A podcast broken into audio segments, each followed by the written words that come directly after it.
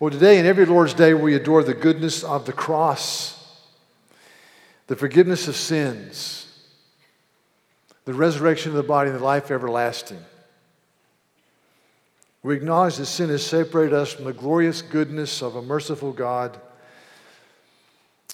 And that God has acted in human history. God chose the Jews to represent Him to the nations. He gave them the sacrificial system that foresignified or forestated the coming of the ultimate Messiah who would die on the cross for our sins as the Lamb of God who takes away the sin of the world. So, in the fullness of time, the eternal God did become a man. He was born of a virgin, lived a perfect life, died on the cross for our sins, rose victorious over death, ascended into heaven, and poured out the Holy Spirit upon the church. He is the Lamb of God who takes away the sin of the world. And the question is how, how do we participate in that and get the full reality of that? The Bible says that we do that when we repent of our sin and believe in Jesus. It's simple. John 1 says, But to all who did receive him, to those who believed upon his name, to them he gave the right to become the children of God, children born not of a husband's will or of their own desire, but born of God. So you, you receive the gift of faith by turning from sin and running to the cross and saying, The living God died on the cross for my sins. He is the Lamb of God who takes away the sin of the world. And so, as we understand that, and as we invite you to consider that, if you've never committed your life to Christ, God has also appointed for his people channels of empowerment which refresh and give us strength. Because there's a world system that slowly or quickly or very, very adroitly silences the voice of Christ in our life. So the voice of hope and laughter and purpose can be replaced by confusion and noise and uncertainty. So, so what are these channels of empowerment? I've been talking about in the last few weeks. How four commitments that you're devoted to lead or empower you to live a life of awe before God. The church was devoted to, in Acts chapter 2, the apostles' teaching to the fellowship, to rich relationships, to worship, and then to prayer. And today we come to this issue of prayer. These, this will strengthen us and give us grace and hope and advances the kingdom in us. We are devoted to prayer. It's interesting that in the book of Romans, when Paul's talking about our privilege as children of God, he says this. He says there's, there's a, when you come to know Jesus, there's a reflex in your spirit that makes you want to cry out, Abba, Father, in prayer. Romans 8:15 says, For you did not receive the spirit of slavery to fall back into fear, but you have received the spirit of adoption as sons, and we cry out, Abba, Father.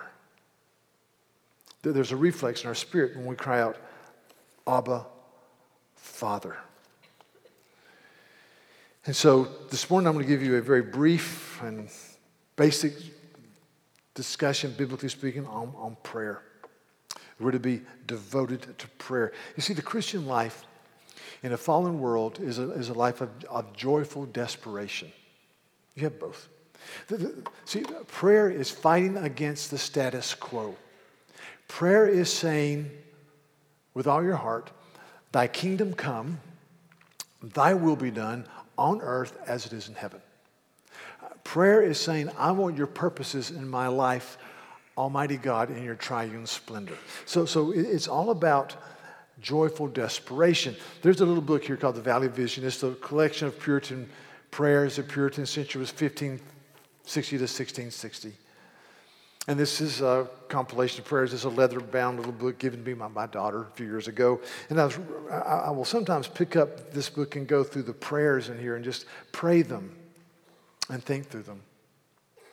This past week, I was reading a prayer entitled The Dark Guest the dark guest. And, and you will not hear these words or see them printed in greeting card section at the local at the local drugstore. You just won't. And this is, this is strong stuff. And as I read this, my, my question, I'm just going to read a, a bit.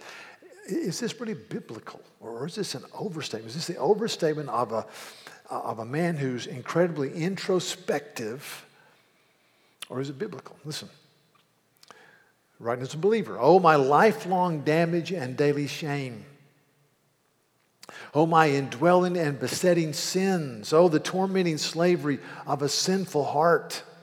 Destroy, O oh God, the dark guest within, whose hidden presence makes my life a hell. But you've not left me here without grace. The cross still stands and meets my needs in the deepest moments of the soul. The memory of my great sins and my many temptations and my falls bring afresh into my mind the remembrance of your great help, of your support from heaven, and of the great grace that I have been saved by a wretch like me. So I, I ask myself, well, self, is, is, is this, just listen, again, in part, uh, the tormenting slavery of a sinful heart Destroy, O God, the dark guest within, whose hidden presence makes my life a hell. I thought, yeah, I think it is biblical. In Romans 7, Paul says, The good things I want to do, I don't always do. And the bad things I don't want to do, I sometimes do. And then he says, Who will deliver me from this body of death? So that's why I say prayer and worship is, is joyful desperation. There's sometimes you say, God, I, I've hit a wall again in my relationship with my child. Or my wife and I are communicating. Or I'm not a stout hearted, brave man. I am a vacillating, weak man.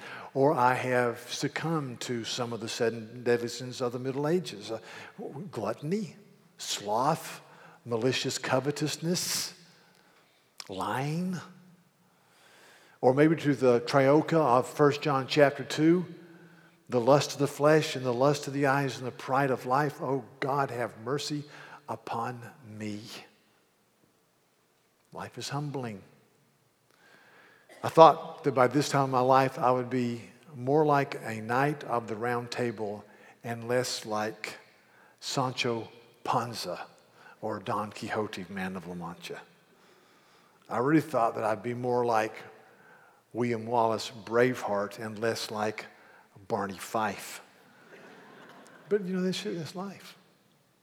And, and, and so I say joyful desperation. There are times, church, when it's, it's, all, it's all joy. I mean, you can say with the psalmist in Psalm 16, I have set the Lord always before me because he's at my right hand, I will not be shaken.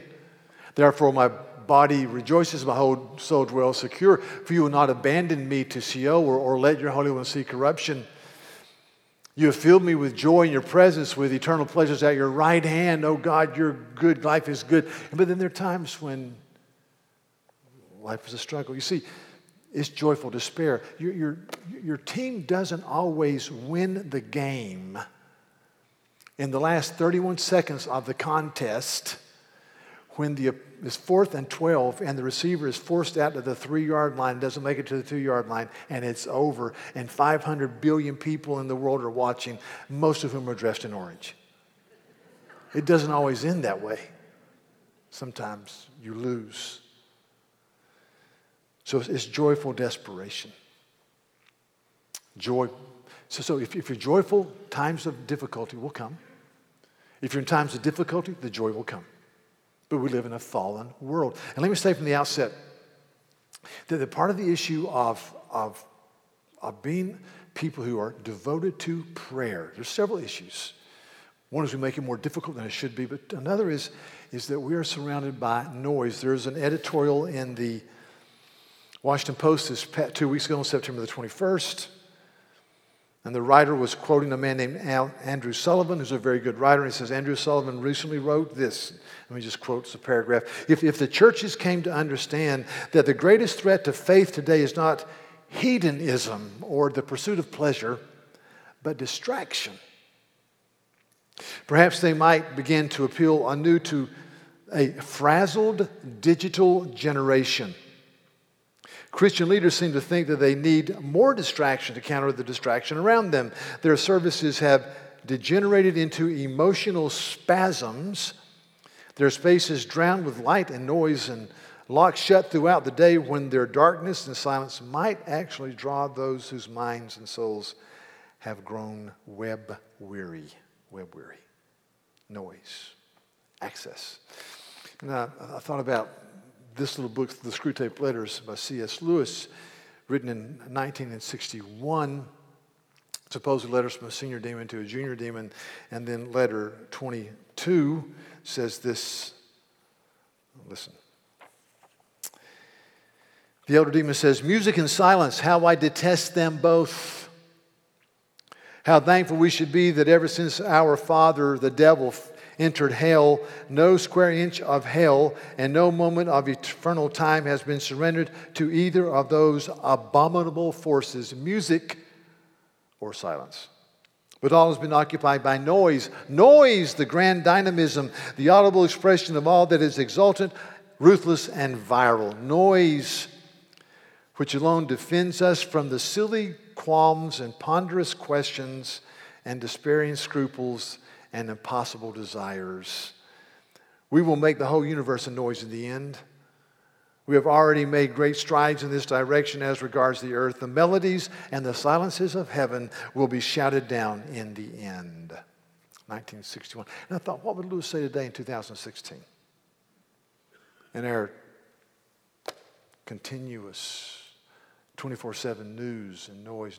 So, so, what I'm saying is that noise goes against the life of prayer, the life of thinking. I was even reading this week in the journal that when you have a book and you read a book and you touch it and you stop and you pause and you ponder, you learn more and you learn with greater insight than you do when you just read a blog and that's it. Noise. So I'm going to give you a, a brief tutorial on prayer this morning to make some application statements. But I'm going to go to the shorter catechism. It's in the worship guide. Question 178 asks this question What is prayer? And here's the answer. It has five parts. Prayer is an offering up of our desires to God for things that are agreeable to His will in the name of Christ with a confession of our sins and grateful acknowledgement of His tender mercies. That's a wonderful definition. Offering up of our desires to the Lord with things that are agreeable to His will in the name of Christ with a confession of our sins and grateful acknowledgement of his tender mercies. I'm just going to take those one at a time. And I think that really these answer some of the major questions. The first question is where, where, do I go with my concerns and my dreams and my wants and my hurts or the totality of my being? The answer is you go to the Lord. You, prayer is merely a coming to the living God, Father, Son, and Holy Spirit with our concerns and our desires and our wants and our questions in daily living. In the book of Isaiah, the, the people of Judah were about to throw in the towel, and they said, It's just, eh, they said, We're not, we're not really sure that, that, that, God hears us. We're not really sure that, that He's involved in our lives. And Isaiah upbraids them. Verse 27, he says, Why do you say, O Jacob, and why do you speak, O Israel, my way is hidden from the Lord? And, and my right is disregarded by my God. How can you possibly say your way is hidden from God? He sees everything. And how can you say He's disregarded you? You're His people. And he gives this beautiful statement Have you not known? Have you not heard that the Lord is the everlasting God, the creator of the ends of the earth? He does not grow faint or weary. His understanding is unsearchable or eternal. He gives power to the faint, and to him who has no might, he increases strength. Even youths faint and grow weary, and young men at the height of their virility fall down exhausted. But they who wait upon the Lord or look to him or trust him or go to him, those who wait upon the Lord shall renew their strength. They shall mount up with wings as eagles. They shall run and not be weary. They shall walk and not faint. And Isaiah says, you know, we need to wait upon the Lord. We need to go to the Lord with our desires and our petitions. And we ought to say with the psalmist in Psalm 62 Find strength, O my soul, in God alone. He is my rock and my refuge. And so the first thing about prayer is we, we go to the Lord. Here I am, God. with my desires and concerns. And secondly, I, I do so with things that are agreeable to His will. What does that mean? Well, I think it means this is His will. So, so we, we pray when we pray the Scripture. I, I, I pray the Scripture every day. I'll, I'll, take a passage and I'll just I'll walk through it and, and, and it'll be my prayer book. You pray it unto the Lord. For example, there's a person I pray for almost every day. I made that commitment. And I said, Psalm 91 is what I am praying through for this person. And so recently I was praying through Psalm 91, and it says this, verse 9 because you have made the Lord your dwelling place the Most High, who is your refuge, no evil shall befall you and no plague come near to you. And I just stopped and said, God, I thank you that this person, I pray that in your kindness, he would make you his refuge and his source of strength. And I, I thank you that you, if, if he does that, then, then everything that happens in his life will come through your hands and it will be for his welfare and not for his calamity to give him a future and a hope. And then the next verse says, for, for, he will command his angels concerning you to guard you in all your ways. And I just I, I said, I thank you for this person that he has guardian angels around him and that you are watching over him, Savior, Shepherd, Mediator, glorious Christ. So I just, I just pray through the, pray through the Bible. I'll get a little index card and I'll write a name on it and I'll just put it in a little file. It's nothing fancy, just a group of index cards, and I'll pray through these things. I want to be a, I want to be a person of prayer because I believe prayer is it is a means of God's encouragement and empowerment and building me up as a follower of Christ. So I need to be saturated with the Bible and take particular promises and just pray over them and memorize them and think them and think them and ponder and ponder and ponder.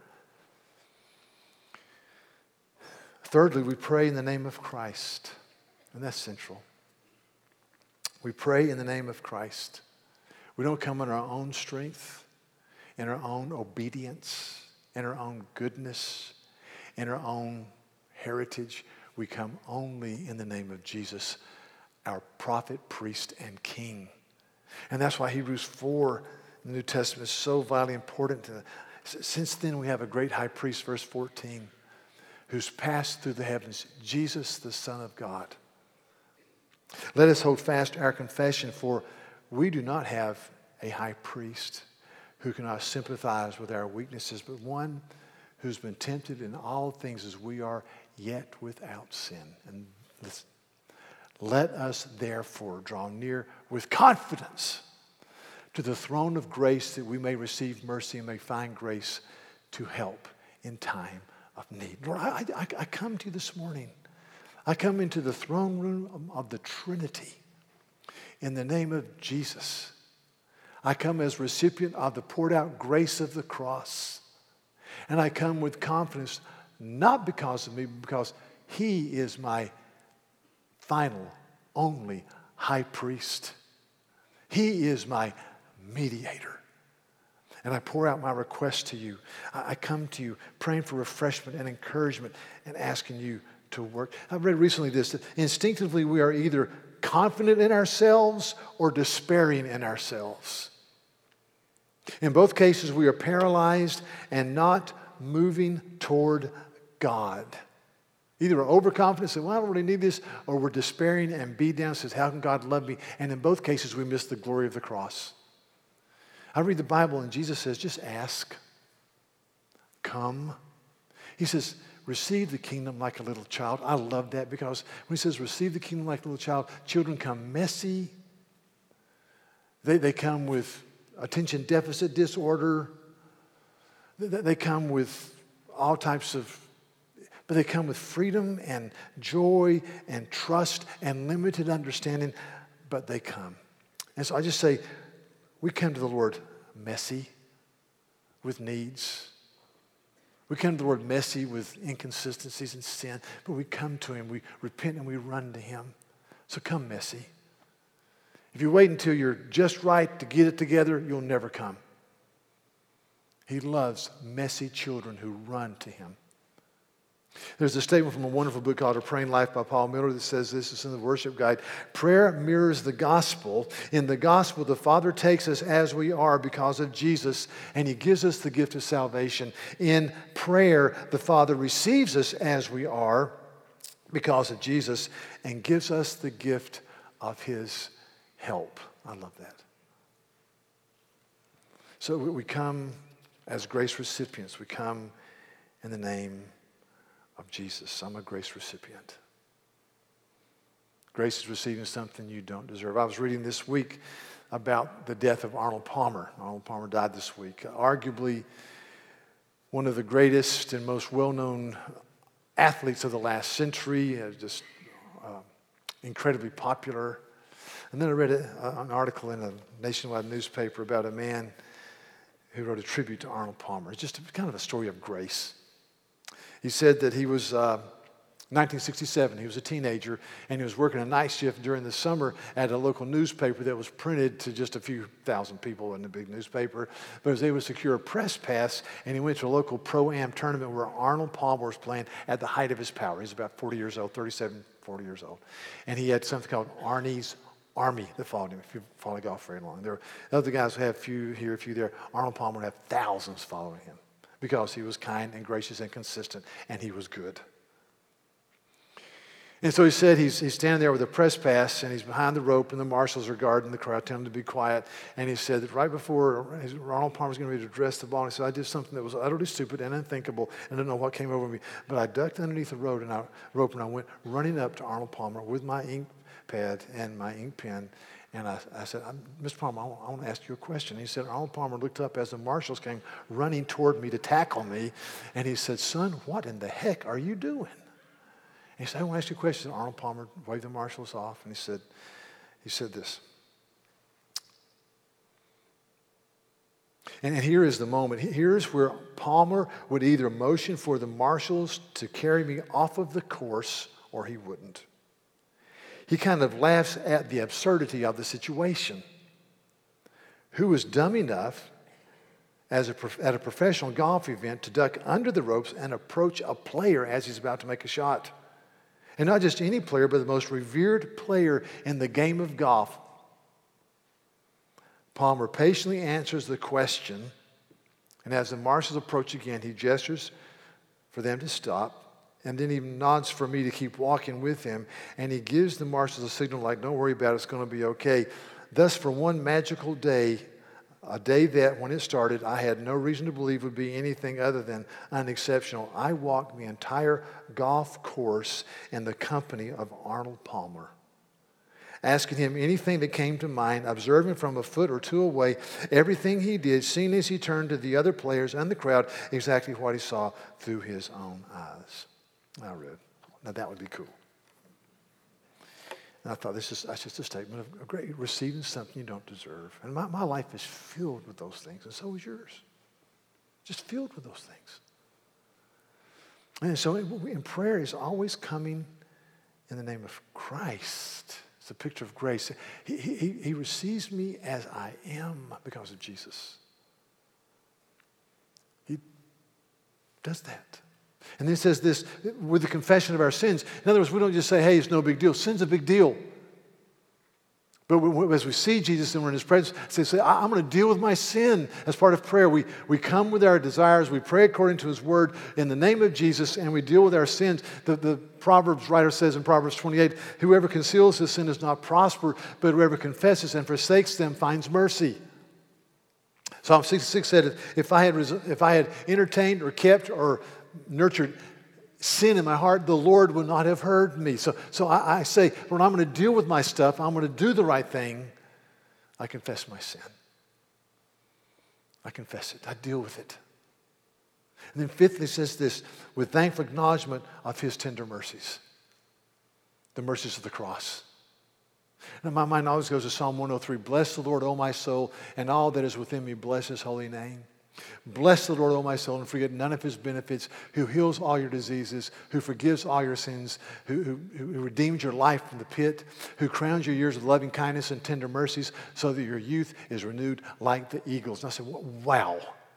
And whenever I read the Bible, I come away thinking, I am supposed to be a thankful person because of the tender mercies of the living God in my life. And I want to be thankful. And I would say to you, if you're over 30, the, the, the part of the spirit of our age is a spirit of cynicism.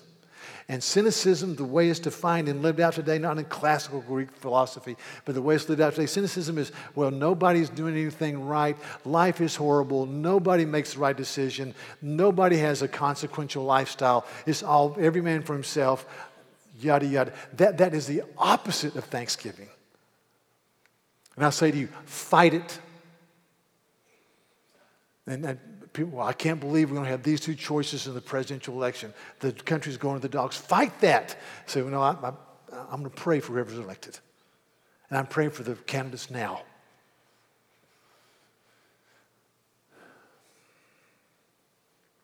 You, you have the spirit of James 1 that says, Every good and perfect gift comes from above.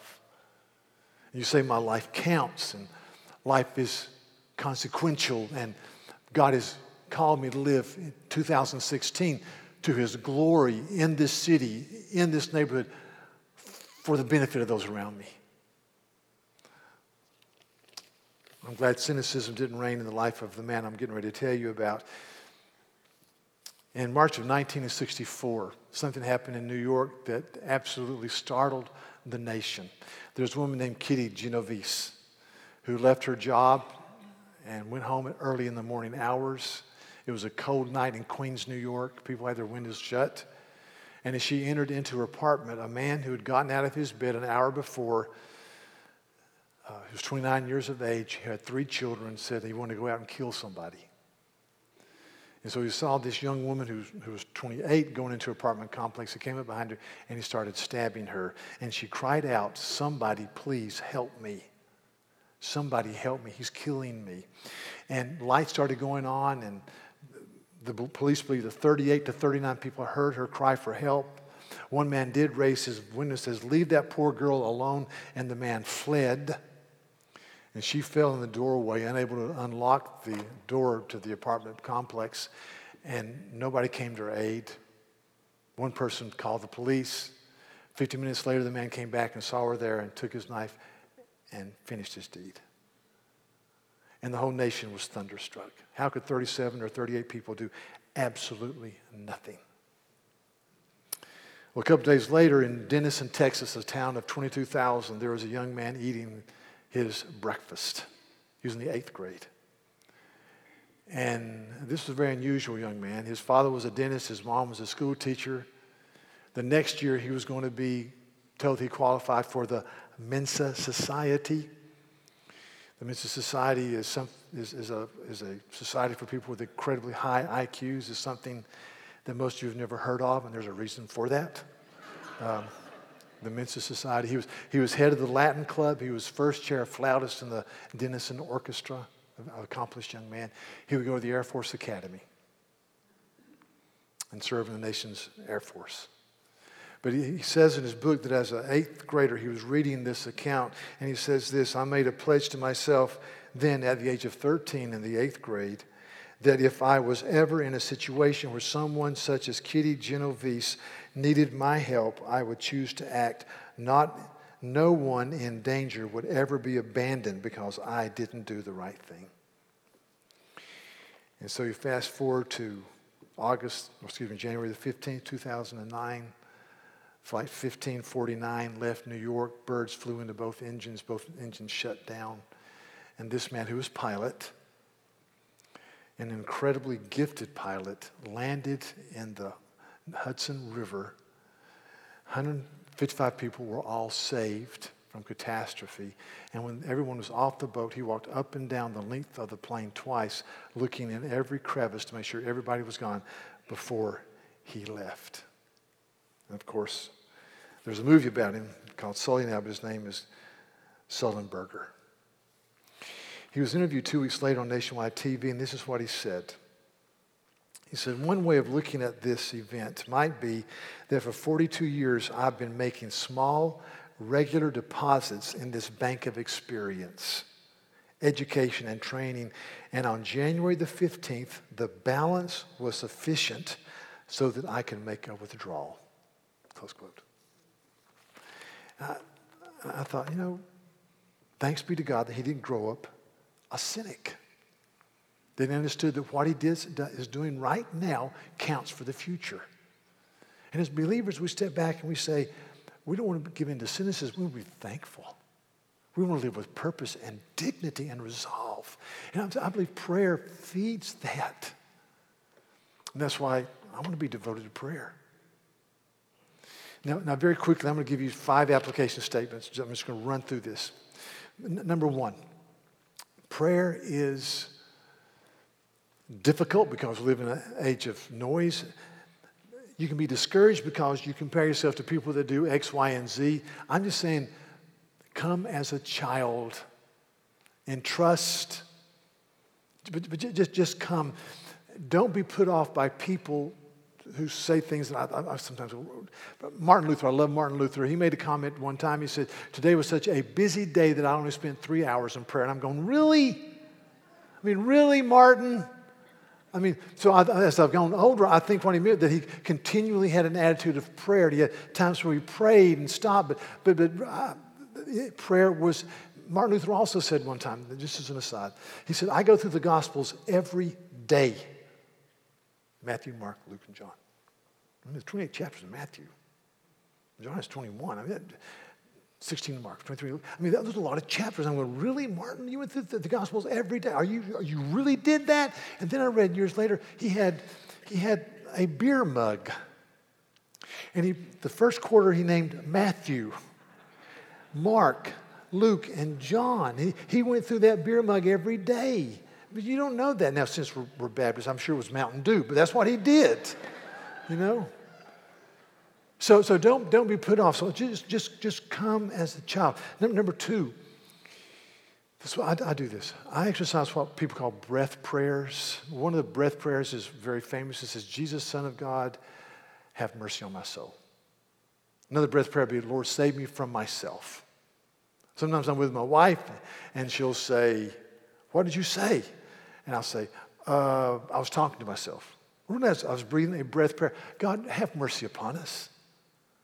God, bless this, bless this individual. I'll go from stoplight to stoplight just praying for different issues in my life, different people around me. But, but it, it's just, you, you, do that.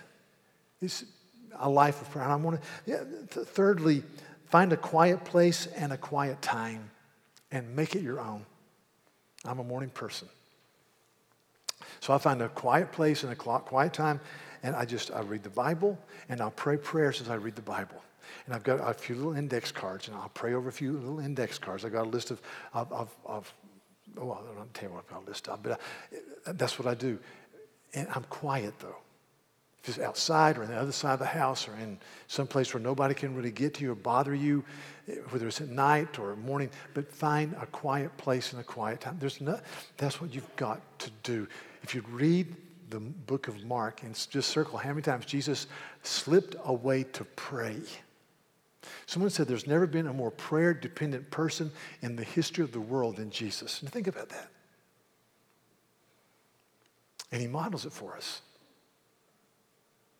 So, so a quiet place. And I was thinking the other day about, about when I was growing up, how libraries have changed. When I was growing up, if you spoke in a library, people picked you up and threw you out. Remember that?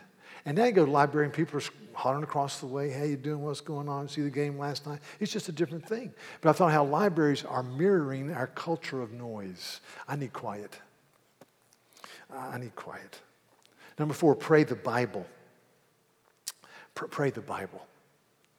I read a psalm, I'll pray the psalm. I go to Colossians and I'll read the prayers of Paul in Colossians and I'll pray those prayers. I run out of words uh, frequently, but the Bible's there. Fifthly, have a system. Don't get overwhelmed. Have a system, just a few index cards or, or a couple of sheets that you carry in the back of your journal or in the, and with you, and you just have different things.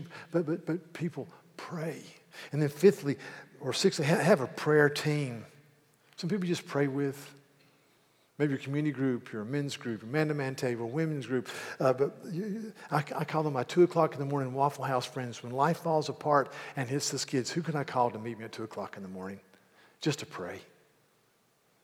See, once again, prayer is a means of empowerment and grace. Be devoted to. Take the next step.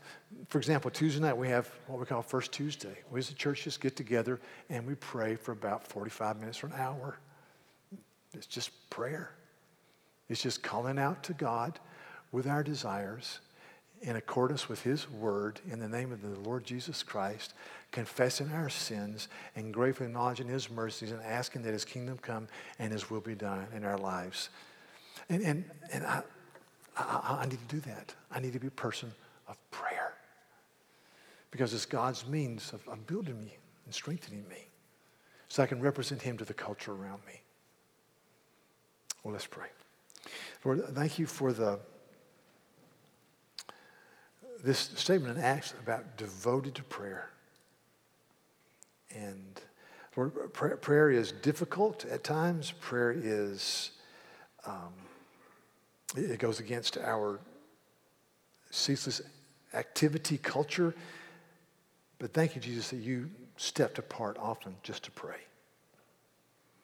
And thankful for, for that. So I pray that we be people who love to quietly reflect upon your goodness and to call out for your mercy and to pray for those around us. I pray we'd be devoted to prayer. I pray that as we live in this culture with so many issues and so many questions and so many things coming at us, that, that Lord, we'd be people of prayer. And as we pray, that you would empower us to live for you and to love people because we won't be that. We won't do that. So bless your name today, Father, Son, and Holy Spirit. In Jesus' name. Amen. Thank you very much.